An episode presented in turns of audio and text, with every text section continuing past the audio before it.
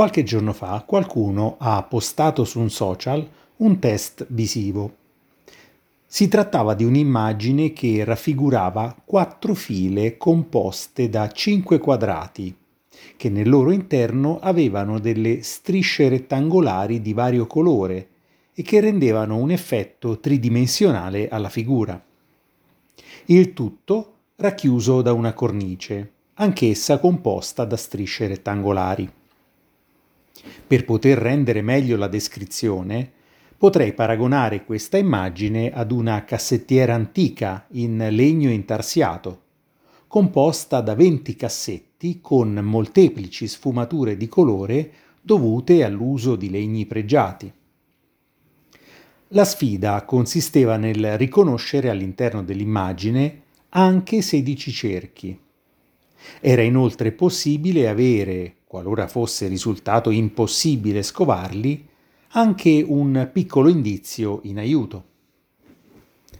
Dopo alcuni minuti passati ad incrociare gli occhi e ad imprecare qualche santo del tutto innocente, con un po' di vergogna verso me stesso e la mia arresa all'evidenza della sconfitta, ho accettato a malincuore l'aiuto proposto. Ancora un minuto di incertezza poi sono riuscito finalmente a trovare quei maledettissimi cerchi. La soddisfazione per aver alla fine risolto il caso era comunque annacquata dalla rabbia per non aver trovato la soluzione visiva senza nessun tipo di aiuto, per aver capito a posteriori che non era poi così complicato vedere quelle figure. Ma in cosa consisteva l'aiuto che rendeva possibile evidenziare alla vista i camaleontici cerchi? Ebbene, si trattava semplicemente di una frase che diceva prova a guardare la figura da un'altra prospettiva. Tutto qui, pensai d'impulso. Cosa vuol dire? Che aiuto potrà mai essere questa banalità? Poi il mio io razionale si fece strada e arrivai a capire il vero senso della frase ed il grande aiuto che mi aveva fornito.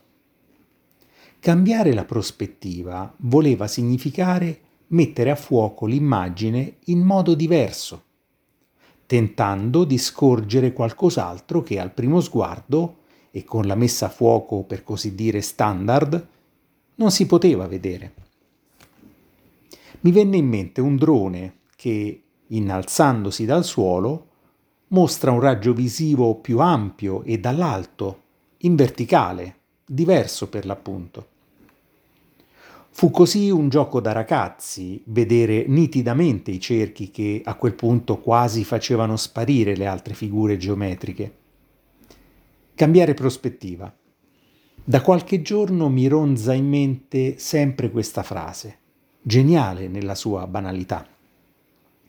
Post scriptum.